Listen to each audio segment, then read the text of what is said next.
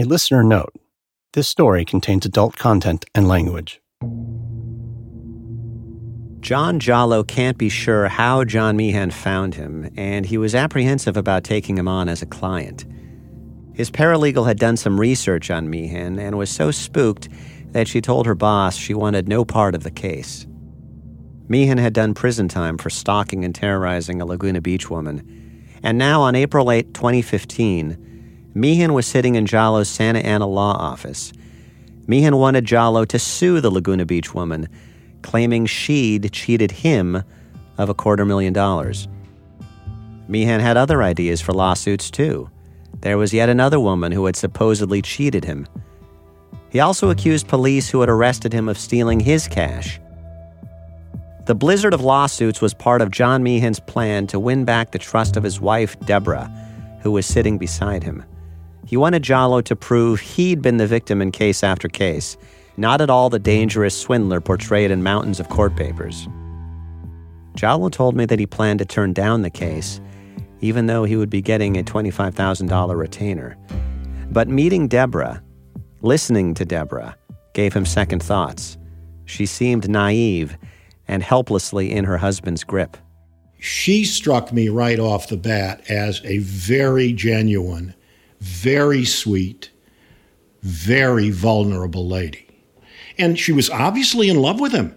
Um, although I, I really only met him face to face once, and that was in about a two hour interview. Um, he was the scariest man I had ever met in my life. I'm 70 years old. I practiced law for 42 years before I retired last year in September. John Meehan was scary.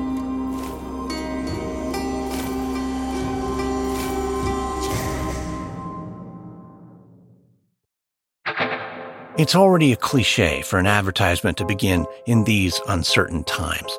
But for many of us, uncertainty isn't the worst of it. We're experiencing something. This can be a time of enormous anxiety, depression, and our normal support networks are at a distance. If you're feeling overwhelmed and need to talk, BetterHelp is there for you. BetterHelp will assess your needs and match you with a licensed professional therapist who's ready to talk.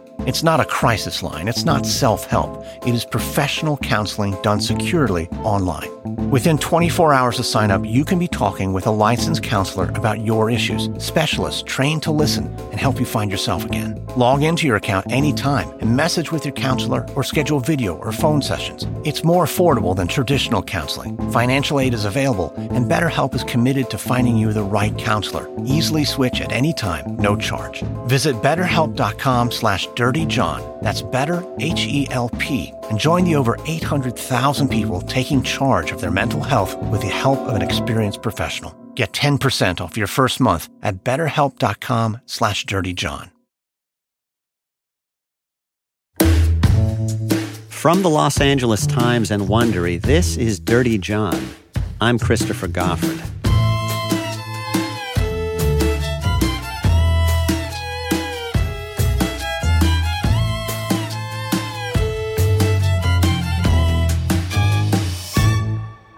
Part 5 Escape. So I've got this lady that that's sitting there who just strikes me as wonderful woman and this scary, scary guy that I just I can hardly look at him sometimes because I'm it, it just feels to me like the anger that he is holding inside is is is so intense. Deborah explained that her family didn't trust the man she'd married after a whirlwind romance of less than two months. There was a definite chill in her relationship with her children. They believed he was a greedy predator and that the longer they stayed married, the bigger his claim on her considerable wealth. She was asking me, What can we do? Can you do anything that will help put my family at ease? I asked her whether or not she had gotten a prenuptial agreement with John before they got married. And she said that she had not. And I suggested that, well, maybe it would ease your family's mind if we did a postnup. Jalloh began explaining how a postnup would work it would effectively cut John out of Deborah's fortune if they split up. The strangest thing happened during the course of this two hours together, the more we dealt about the post nup and how it would actually go in effect, the more sulking and angry John became. Not vision, uh, not not um, vocally.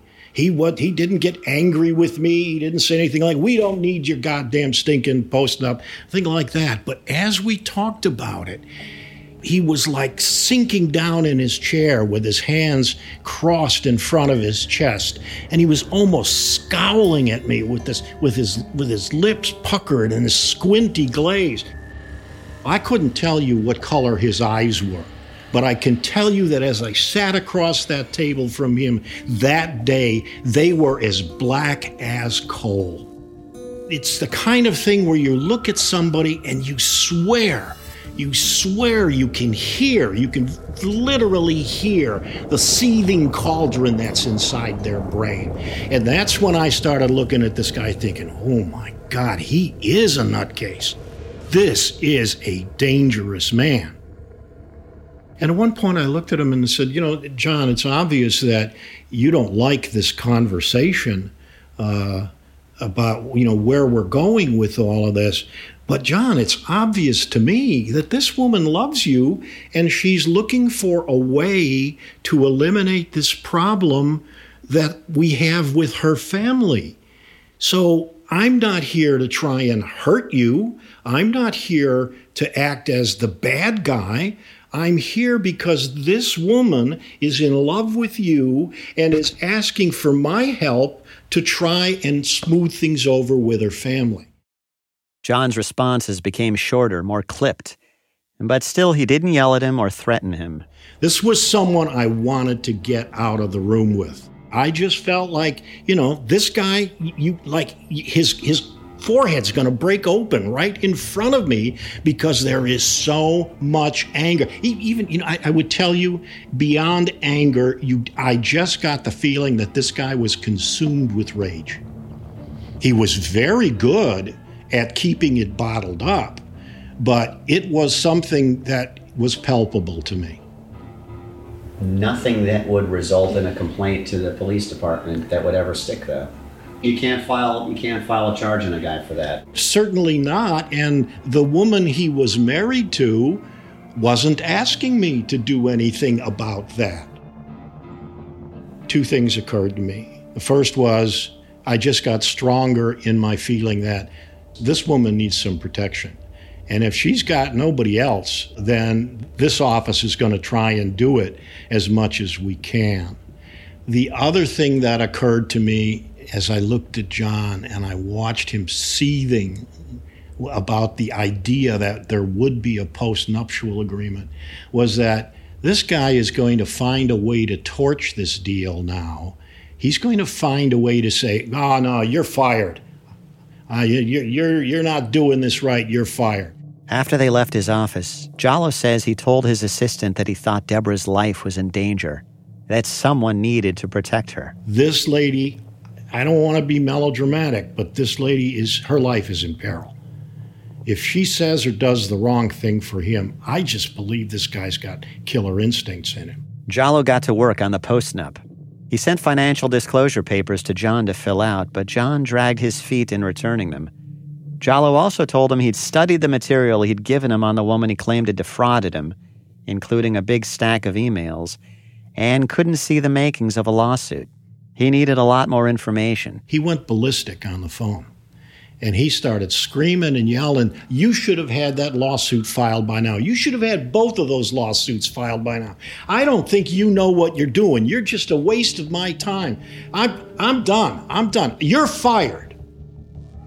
And I said, Okay, all right. John, if that's the way you feel, I think I should talk to uh, Deborah uh, to see does that apply on the post nup. He said, "You are fired. You don't work for me. You don't work for Deborah. You don't. We want nothing to do with you." Jalloh would put some time into the case, and he said he'd figure out what to bill him and return the remainder of the money. He said, No, the fuck you won't. You are going to send me every goddamn dollar back, that type of thing. And he starts screaming at me that I'm a fraud, that I'm a crook, Uh, I mean, he is just getting nasty beyond belief. I'm going. I'm calling. I have a check here for twenty five thousand dollars tomorrow morning, or I call the bar association. And so I thought to myself, there ain't no way I'm giving this guy 25 grand back. I am going to figure out my time and I am going to bill it and I'm going to give him uh, the remainder back. And I don't care whether he goes to the bar association or not. I mean, I've got a retainer from him. I've got I can show all my work. I can show all those emails. But then he we've got emails going back and forth between him and me at that point where he is just losing it. He is he wants his money. I, it's got to be paid right now. Um, uh, he's going to go to the state's attorney's, district attorney's office, blah, blah, blah. And me, I'm thinking of, wow, this is the guy that I'm pretty sure has has has homicide in his in his head, you know. It was around this time that Jalloh started bringing a shotgun to work. I've got bills to pay. I've got uh, the lights to keep on. I've got the rent to pay. I've got employees to pay. But I'm thinking, you know, this is one guy I don't want to have out there thinking, you know, screaming and yelling that I cheated him. This is a guy who would do anything. So I agree to give him his money back. I should add that later, a couple of weeks later, he filed a complaint with the bar even after he cashed the check. Absolutely. Absolutely. Jalloh wasn't able to get through John to reach Deborah, and he wanted to know her position on all this. All he could think to do was drive to her business in Irvine, Ambrosia Interior Design, and leave her a note. I said, I'd like to leave this for Miss Newell. This is a personal matter. If you'd please deliver it. And all I said was, Deborah, I don't know if you know this or not, but John has filed a complaint with the Bar Association. I am just curious as to whether or not you're aware of it and whether or not you concur with it. That's all I asked. I didn't get a call from her, I got a call from him. Don't you, if you ever, ever contact my wife again, and that this may, may be the one time where he did threaten me. You know, he just if you you ever contact my wife again, you are gonna regret it. You know, so I figured, oh, you know, that was a dumb thing. Now I pissed this guy off even more. What's interesting is that it took you only two hours to form an impression that's lasted now years. It's almost like the opposite of a religious experience, you know, where you mm-hmm. meet someone holy and it changes changes your life. This is sort of the inverse of that. Like you looked into a void. That that is so true because we all we don't want to believe the really bad things about people. We just don't. Uh, we want to think that people are good. And when you meet somebody like this, and you realize I am sitting here in the presence of evil incarnate, you know that people like him really do exist. And one has just come into your orbit. Scariest man I've met in my 70 years. Deborah made sure John understood that one day her children would inherit all her money. That was fine, John told her. All he needed was her. He used to tell me that he would rather that he could date so many wealthier women than me, that he would much rather be with me with no money living under a bridge than with the wealthiest woman living in a mansion without love. Deborah had cut John out of her will months back for fear that he might kill her. And though she went to sleep beside him and woke up beside him, it was impossible to completely banish that fear.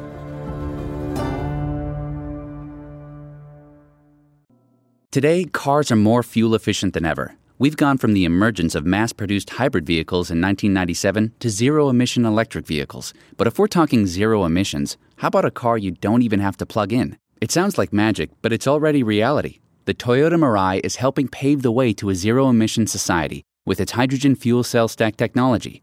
Never heard of a hydrogen fuel cell stack? It generates enough electricity to power a car like the Toyota Mirai by facilitating a chemical reaction between two simple elements, hydrogen and oxygen. Unlike traditional combustion technologies that burn petroleum or coal, Fuel cells undergo a chemical process that creates electricity to power the vehicle, and water, the only byproduct which exits out of the tailpipe. Fuel cells will produce electricity as long as hydrogen is supplied, So, unlike batteries, they don't require charging. Fuel cells allow us to efficiently tap hydrogen as a highly sustainable energy source of the future. That future is already here thanks to the Toyota Mirai. Learn more about Toyota's environmental efforts at toyota.com/usa/environment. Are you bored? I'm bored. I can't stand being bored. Seems like we all have too much time to ourselves, but not enough to do with it. Not enough that's worthwhile. We could just keep scrolling to see if there's an actual end to our feeds, or we could take that device in our hands and do something fun. Use your phone to challenge your brain, escape to a fantastic place, and play. Best Fiends is a casual but stimulating problem solving game that has you using your wits to save the cute bugs of Minutia from an invasion of greedy slugs. Minutia is a fun, colorful place full of cute characters that I need to collect to use strategically in solving challenging puzzles anytime I need a break. Plus, there are new theme challenges waiting for me every few weeks. Best Fiends has thousands of levels already with new levels, events, and characters added every month. It's hours of fun right at your fingertips, and you can even play offline. With over 100 million downloads and tons of five star reviews, Best Fiends is a must play. Download Best Fiends free on the Apple App Store or Google Play. That's friends without the R. Best Fiends.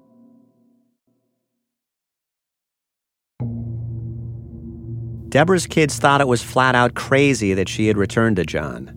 And Meehan wanted her kids, particularly her two oldest daughters, out of her life. He blamed them for the troubles in the marriage, blamed them for hiring a private eye to probe his past, blamed them for temporarily turning his wife against him. This is Jacqueline. I was very angry that she had gotten back together with him because I just felt like, of all of the evidence that we had, how could you believe, you know, how could anything, how could any story prove that this stuff is okay to be here? Um, all of this evidence about John. John's hatred for Deborah's family did not seem to extend to Tara, Deborah's youngest and quietest daughter, even though she had clashed with him. He found her the least troublesome of his stepdaughters. Tara feared him and disliked him. He was the reason she sometimes carried a pocket knife. She said she was willing to sit down with him and try to work things out, believing he would never take her up on it. Jacqueline was upset with Tara for seeming to give him a chance. Tara's a lot more like my mom, where she wants to believe the best in people rather than see any of the bad things. And um, I could probably be a little bit more like them. it would do me some good. But uh, I just couldn't see anything good in him, just all bad. In the summer of 2015, Tara was living in Vegas with her boyfriend, Jimmy Grob. They were renting a three bedroom house with three dogs and two cats and trying to make it work. Every love affair has its own set of rituals, and theirs was a Sunday night television show. So, something that Tara and I bonded over definitely was uh, an affinity for one of our favorite shows, The Walking Dead. And, uh, you know, it's the way the show is set up, they put these characters in such crazy, you know, dire uh, circumstances. One episode, uh, I think it was in the second season, where uh, a character is trapped in uh, in a bathroom of an RV and, you know, is just basically death is knocking at the door right there. Uh, it's relentless and won't stop. It's, you know, menacing. And then she gets handed a screwdriver from one of her mates up top and uh, ends up, you know, just stabbing the thing to death in the in the face. And it was just you know that fight or flight moment and it's like what are you gonna do when something that menacing just won't stop we would watch that show, then we would watch it again, and then we would watch The Talking Dead. I just thought if there's a zombie apocalypse, then maybe I might know what to do. a zombie is an uncomplicated dream of evil. Almost everything else in the world is ambiguous. There's good and bad people, and bad and good people, and gray everywhere. But zombies are not reasonable and they're not redeemable. They're only survivable or destroyable. As the shadow of John's menace seemed to lengthen, this was the feeling evoked in people who had come to fear him. Tara says she got a zombie kit for Jimmy with food, water, a flashlight, a filter straw, matches, a thermal blanket, and knives. I told him to take it just in case he ever had zombies in his life. and where did you get all this stuff? Um, I went to there's a zombie apocalypse store in Vegas. The zombie kit was her Christmas present to Jimmy in 2014, and it was their last Christmas together. By the summer of 2015, they were breaking up. In the breakup, Tara got Cash, their Australian shepherd. She had a tighter bond with Cash than Jimmy did.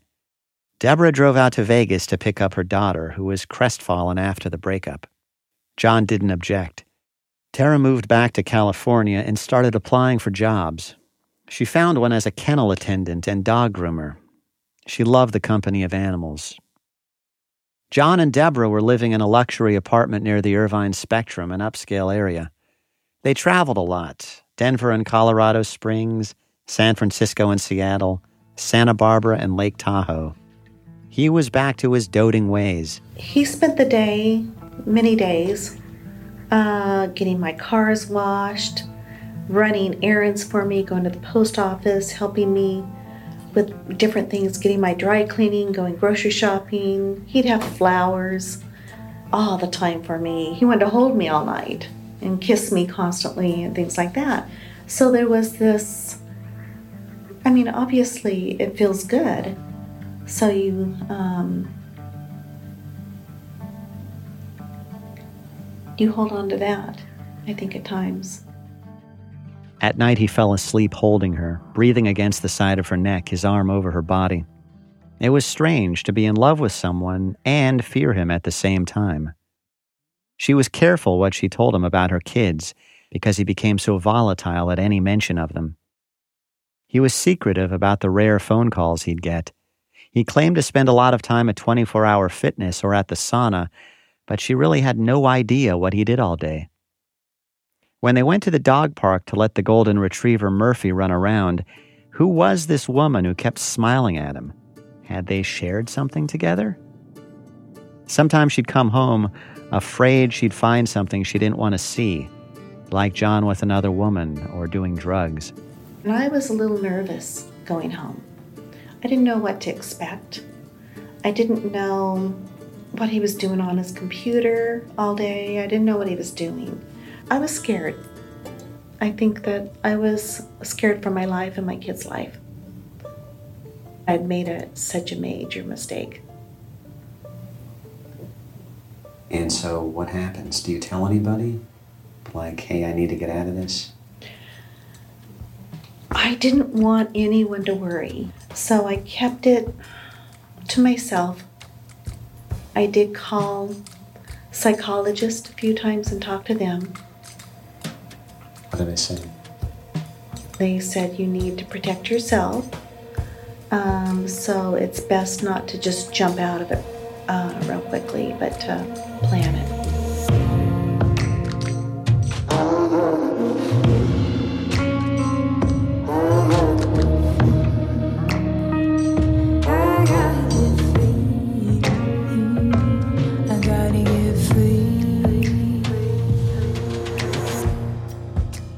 Deborah would have to play the role of the happy wife for now.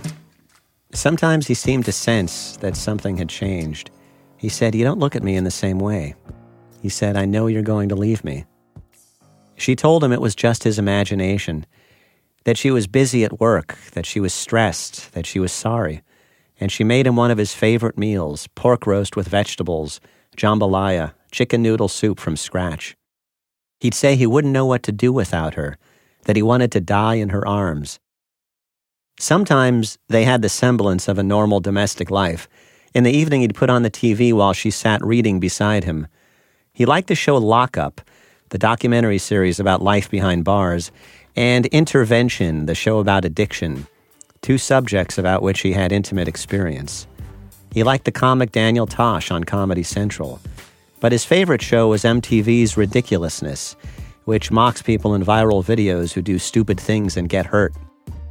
It always made John laugh. Deborah had begun hiding money from him. She'd take $2,000 from every paycheck and give it to her eldest daughter or to a friend. She didn't want him to have access to all her money for fear he'd take it. and she didn't want him to know that she was still giving money to her kids. In October 2015, she bought a house on North Water Street in Henderson, Nevada. It was an investment, and she got to work upgrading it. But more importantly, it was a place John could stay where he would be away from her children. One day she went to see Jacqueline, and when she returned, he confronted her about where she'd been. He'd kept a tracker on her car. He told her if she saw Jacqueline again, he'd throw Jacqueline in the ocean and make sure she didn't come out. I'd say, oh, you know, stop being so dramatic, or things like that. There were just comments like about his wife, ex wife, about Jacqueline, about. I started realizing this man, if I do try to leave him, and I think that part of me wanted them to finally all like each other and be a happy family, wasn't going to happen it wasn't happening. By December 2015, they'd been married a year. John sat down to type her a two page letter. It was a treacly bonbon with a core of arsenic. It reminded her of what he required. Between her family and her husband, there was room only for him. It starts out saying, Deb, happy anniversary, one year, and forever means forever. He would say that to me all the time. We've been through some hard times, complicated times, but at the end of the day, I have you to myself. No family, no issues that we can't work out. I love you. You have the kindest, most forgiving heart of any person I've ever known. I want to grow old with you. I want to hear your breath in the middle of the night, feel you reach for me when there is nothing else between us. I can't imagine living without you and your absolutely nutty family. They're not nutty, by the way. Um, I hope to get over what they did. I wish I could now because I see the pain you have being away from them. I wish I could just fix this. I wish I could make all those problems and issues go away. But sometimes life is so complicated that there is no turning around. Sometimes the issue is bigger than us. Sometimes letting go is better than holding on. We have each other. We have each other forever. I will never cheat or disrespect you in any way. I have no desire for anything other than you. You are simply the best person I have ever known with the biggest heart imaginable. I wish I was more like you. I wish I could see the world like you do. He went on to say, I love the way you smell and the way you drift off to La La Land while I'm talking to you. I love the feel of you, and needless to say, making love to you is about as close to a religious experience as I have ever had. I hope I die in your arms because this world would be a dark place without you. I hope you love me and we grow old together. I hope. He told her these sort of things all the time, and they always sounded sincere. And I felt very torn. Um, here's my family, and here I go again another failure. So I didn't think I wanted, I could go through another divorce. I thought, how can I keep getting this so wrong so many times? Um, I know my problem is I jump into them without really getting to know the person. She knew she would never really be able to trust him. She knew she'd been deceiving herself, that her children had not been her enemies, but the ones who'd seen him clearly from the start. In February 2016, John discovered that Deborah had been secretly giving Jacqueline money to attend real estate classes. He thought that I was out of my mom's life. And the fact that my mom and I were talking a little bit really bothered him because he wanted me just out of the picture, away. Of all the people in the family, you were the one he most identified as an enemy, right? Yes. John and I really had it out for each other. John started sending Jacqueline lewd messages. He called her real estate school and slandered her, embarrassing her to the point that she dropped out. She says he sent her a picture of her birth certificate with spit on it. She sent some heated messages back. She showed me their exchanges from March 6, 2016. I Googled pile of shit, and then I sent him an image of a pile of shit. and then um, I was like, if you had a life, you wouldn't be wasting your energy emailing me. Let's just stop wasting each other's time. Nobody cares about you. He was like, You don't have a mom. And it's like, She's right next to me, and we're reading your emails together. She reads me a couple more from John. Mommy wants nothing to do with you, and that will kill you. Jumping off a tall building would make me smile. Head first will work. I said, Leave me alone, you sick pervert. Yeah, jump head first. And your mom and I will be laughing. I thought, what a sick thing to say to my daughter. It was just the things he would say that at that point, who can be with someone like that? But I really had to protect myself and my kids. Debra had been married to John a year and three months at this point. She withdrew $120,000 from her bank account, hoping he wouldn't notice. She gave some money to a friend to hold, and some to a daughter. She had $30,000 stashed in the bottom drawer in a closet, banded stacks of $100 bills. Somehow he found it. He confronted her at their Orange County apartment. He put it in front of me and said, What's this? So I said, Money. And he went into my accounts and said, Why are you withdrawing all this money? He had been tracking all my accounts. And when he plopped that stack of cash in front of you, what did you say? Uh, it's mine. It's mine before you. Just don't want you to have it. And he says, No, everything that is yours is mine. And I said, No, anything that was mine before you is still mine. And that's when he said, and he we were getting heated up. And I'm not one to even raise my voice if you know who I am. He said, Hit me, hit me. Because if you hit me, I'll make sure you never get up again. I said, I'm not going to hit you. And I packed a bag and I left. And I said, I want a divorce. I'm out of here. So that was the end of the end. I think I grabbed one shoe, some of my makeup, and left. You mean one pair of shoes? No, one shoe. I'm taking stuff and I'm leaving. Debra and Jacqueline drove out to the house in Henderson, Nevada when they knew John was in California. They worried he might be monitoring them on security cameras he'd installed at the house, so they had no time to lose. He could make it there in four hours if he knew. Debra put tape over the camera lenses. They brought professional movers and they worked quickly, packing up Debra's stuff, stacking it into the big truck. It was March 29, 2016. Jacqueline used her iPhone to record the condition of the house as they prepared to leave, just in case John complained that they damaged or stolen his things. I got everything. Let's go. Yeah. I even want a video of you leaving. Let's get. You got your keys? You got your phone? And I just have like a, video looking back. You can see the truck and the guys moving stuff, and then her driving home. Yeah, it got really ugly really fast, which I knew it would.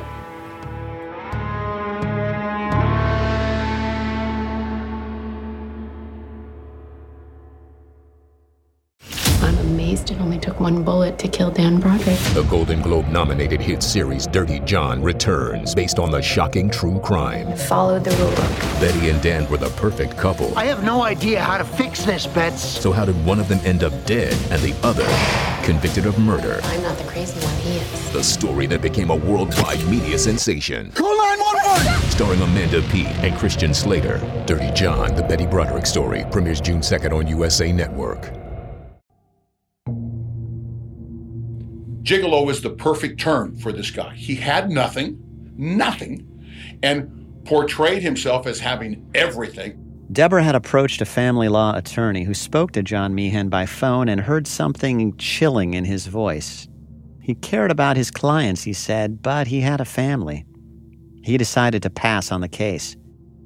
Then she found Michael R. O'Neill, who had more than four decades in the law and kept a shotgun at his Santa Ana office. He sized up the situation fast. He saw how John, a disgraced and penniless nurse anesthetist, had lured her in, then managed to keep her even after he'd been unmasked the first time. You take the victim away, the con man's nothing. He has to eat. He's got to, like a, like a shark, he's got to eat. And that's what he is. He is a shark. And he looks for his prey. He, they select these people. You know, they don't, they don't just nilly willy bump into somebody and go, wow, you'd be a great victim. They know exactly about their victim. And she finally realized, and once she saw all the bad stuff, that, hey, look, let's get away from this guy. And then he became a bad con man. He took away the polish and the spelt shark stuff, and he became a big fat sea bass. You know, she's very religious. And when you humble yourself, you, the shark, and you say, I can't believe that all these years I've been this shark, I now would like to be a salmon or a trout. And I owe it all to you. Well, that is more the chameleon of the guy. Wonder how far you can take this fish metaphor. Oh yeah, I guess I will. but but that's what he's done. He's just you have to find somebody that will swallow that line, hook, line, and sinker. So when I ask about the uh, the specific nature of the con that uh, that John would run, by that I mean his goal was to get into people's lives, marry them, and then take half their stuff, right? No, to take all their stuff. He didn't want half. And he believed he was, in, after all, he was entitled to it. He was entitled to it. She filed for divorce in April 2016. If Debra had glimpsed a frightening side of him during their first separation, now he seemed a creature of pure malignancy. He wrote, You get your family. I got the dog. I got the better deal. He wanted money and promised to bleed her dry through the divorce courts if she fought him. He wrote, For once in your holier than thou life, listen to me. You are going to have to pay both sides, which could easily take a year. We had a good run except for your family. There is no trust, but the last thing I want to do is break you. He sent her photos of himself with a provocatively posed ex girlfriend. He threatened to disseminate compromising photos and emails. He wrote, Make yourself available or I ruin a family. There are children involved, Deb. This is bigger than you. No more being nice. This will turn an entire family inside out. You're selfish to allow this. You'll never forgive yourself, but I am doing it. He lectured her. You don't know how to live. Sex is not love. Get help. He denounced her as a crook on Yelp. He had once coaxed naked photos out of her, and now he sent them to her family. He texted her that he knew where she was when she picked up her grandkid. And he sent a horrible text to one of her nephews, whose mother, Cindy, Debra's sister, had been shot to death in 1984 by her husband. It was a wound that John delighted in inflaming. John wrote, Your dad should have put one in the back of your useless head as well as your brother, just after he blew your mom's brains out all over the wall. Debra says he forged her name on $17,000 worth of checks, and he accused her of assaulting him. Deb, I saw this coming. It's pathetic it's come to this point, but you leave me with no options after your storm of lies. She replied, Storm of lies. Wow. You are the expert in that area. He had brought only three boxes with him to the marriage, mostly old clothes. Now he wanted $7,000 a month in spousal support and $75,000 in attorney's fees. He accused her of stealing $90,000 in cash from him and $30,000 in gold coins.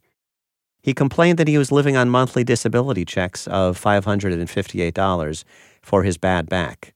John wrote, It doesn't matter that paying support isn't what a real man demands, it's what the court feels is equitable. That's all that matters. Think, Deb. There is no alternative to this unless you start thinking. That, or you will eventually get bled dry. Be smart, Deb. You have no idea of the mistakes you made. Be smart and you'll save a fortune. I don't trust anything you say, Debra wrote. You're evil. She understood now how he worked. He turned everything around. He made his victims look like his tormentors. He told her she was a pathological liar. Face it, Deb, I'm smarter than you. She replied, Stop. Don't contact me again or I will go to the police. He had posed as her soulmate, the answer to her longings after four failed marriages, and now he used her past as a barb. You think I'm going to allow your family to continue? Look in the mirror five times and still making the same mistakes. Now you're getting yours. Pray, Deb. Pray hard. He had turned himself into a church going Christian and wept during sermons, knowing God mattered to her and now he used her faith as a cudgel. Everyone is a better Christian than you, he wrote. Paybacks are costly and a bitch. He had rhapsodized endlessly about her beauty and promised she would never know loneliness again. And now he wrote, You lying old bag, you'll grow old alone. He sent her a list of her clients, builders who used her interior design business, and threatened to call them twice a day. Debra brought her lawyer a stack of legal papers documenting his criminal history and his emails. She wanted a restraining order. She feared for her life. She wanted protection for herself, for her 36 year old daughter, Nicole, her 26 year old daughter, Jacqueline, and her 38 year old son, Brandon. She did not list Tara, who was 24, on the request. John seemed not to be a threat to her. I mean, I submitted an inch worth of, of documentation. I worked day and night for like two or three days, both with Debra and without Debra, to put together the entire package. O'Neill cited more than a decade's accumulation of mayhem. The theft of hospital drugs, the Indiana Board of Nursing calling him, quote, a clear and immediate danger to the public, end quote. The time he jumped from a moving ambulance to avoid arrest, the restraining order requests from women who feared he would kill them. The detectives, so worried by John's reported death threats that they too asked for a restraining order, the arrest for extortion and stalking. But all of that wasn't enough. In order to get a domestic violence restraining order in the judicial system and family law, you have to show a couple of things. Number one, that it's an emergency. Number two, that you are in fear of your life, safety, whatever, immediately, and that the perpetrator, the alleged perpetrator, has the ability and the means to do what it is you're alleging he's going to do, which puts you in fear and apprehension. What the court said is, no, we can't do that because he hasn't laid hands on you, he hasn't hurt you physically. Plus, John lived in Henderson in another state, and there wasn't what the court thought of as fresh blood. O'Neill was surprised but understood the court's reasoning. In retrospect, it would have been nothing more than a piece of paper, and that piece of paper wouldn't have slowed down Meehan at all. John had never been violent to Debra before. O'Neill thought his threats were probably idle. He hoped. I had hadn't seen anything where he had made any overt gestures to you know, get hands on her. I, I just thought, this is a sick puppy. I mean, that was my position all along. You're just a sick son of a bitch, you know, and that's what I thought. The judge told them they could come back in 14 days to apply for a permanent restraining order. Debra did something inadvertently to sabotage it. She says another lawyer told her she would save on legal fees if she could get John to settle. Would he accept a certain dollar amount to agree to an annulment? She misunderstood that as a suggestion to meet him, and she went to the Henderson house. She thought he looked like he'd aged a decade since she last saw him, and his weight was way down. She broached the subject of the annulment. She even said they might try to start fresh afterward with no lies. It was the only thing she could think of to say. He wouldn't hear of it. She'd promised till death do us part. He wept and said he was dying of cancer he didn't want to die alone. How could she leave him? He told her he'd do anything to make it right. She wrote him a $10,000 check to fix the Henderson house and told him he could stay there while they figured things out. She was trying to keep him occupied and buy some time. She says she slept on a mattress on the floor that night. I'm dying, Deb, slowly dying. Please just come up with something so we can move on. He texted her when she got back to California. I'm not doing well, Deb. I'm doing horrible without you. I need you. Because she had seen John, because she had actually spent the night at the Henderson house, her lawyer knew no judge would grant the restraining order. How scared could she be if she saw him voluntarily? I said, What were you thinking? You have completely taken away every muscle, every hammer, every degree of strength that we have to get a, a restraining order. You have completely vitiated that 100%. So we have no chance.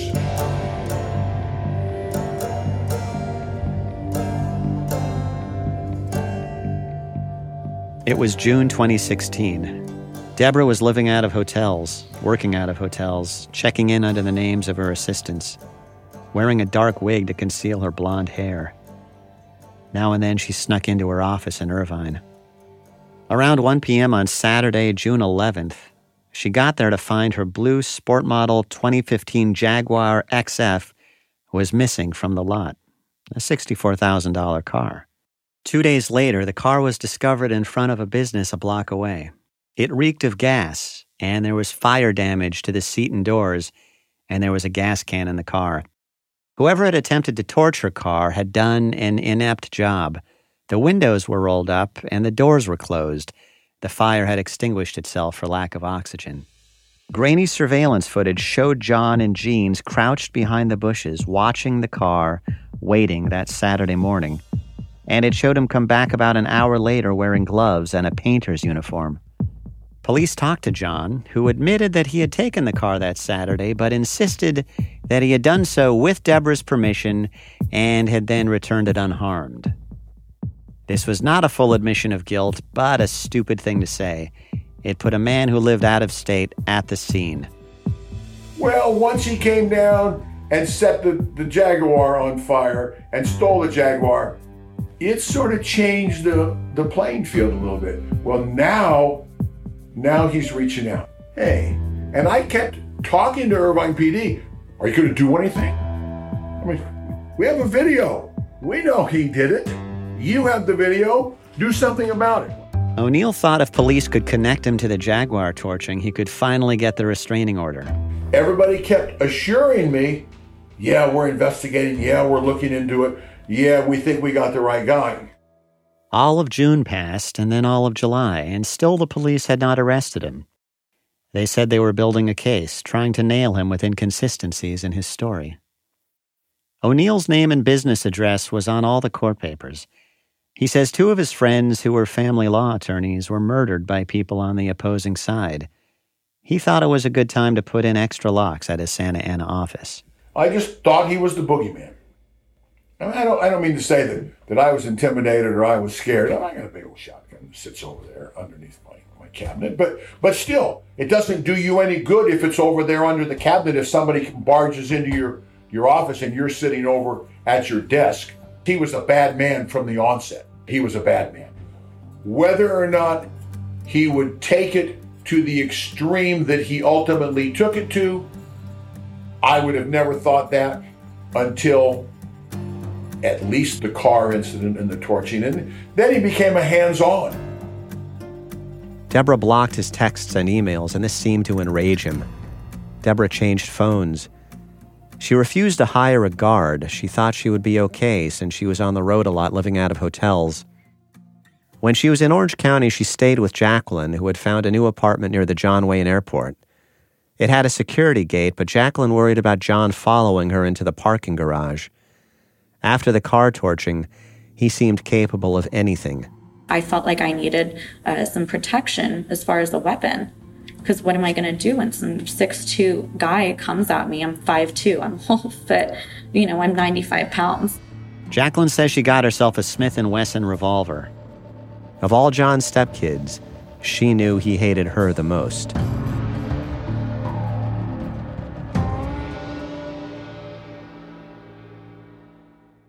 on the final episode of Dirty John. Police, do you have an emergency? Yeah, we do. We got um, stabbing. West. Hey, come on. the woman? Breathe. Come on. Breathe. it's really bad. All right, I understand. We have officers on the way. Like, mommy, somebody screaming, somebody screaming, and then she saw this guy just raising his hand up and down, up and down, up and down, up and down, up and down, up and down. Dirty John is reported and written by me, your host, Christopher Goffard, for the Los Angeles Times. Karen Lowe is our producer and editor. Audio design by Jeff Schmidt. Executive producers Jeffrey Glazer and Hernan Lopez for Wondery. Over the course of this production, our LA Times team has included Shelby Grad, Steve Clow, Robert Meeks, and Davan Maharaj. You can read the story at latimes.com. We're putting up installments as these episodes air. I was recently interviewed by Real Crime Profile, a podcast hosted by Laura Richards, Lisa Zambetti, and Jim Clemente, a retired FBI profiler. They had some interesting theories about John, his MO, and a little known form of psychological abuse called coercive control. You can listen to Real Crime Profile wherever you get your podcasts.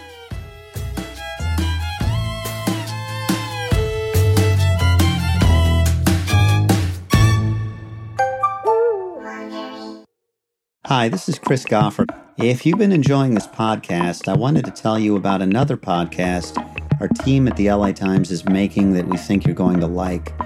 It's called Coronavirus in California Stories from the Front Lines.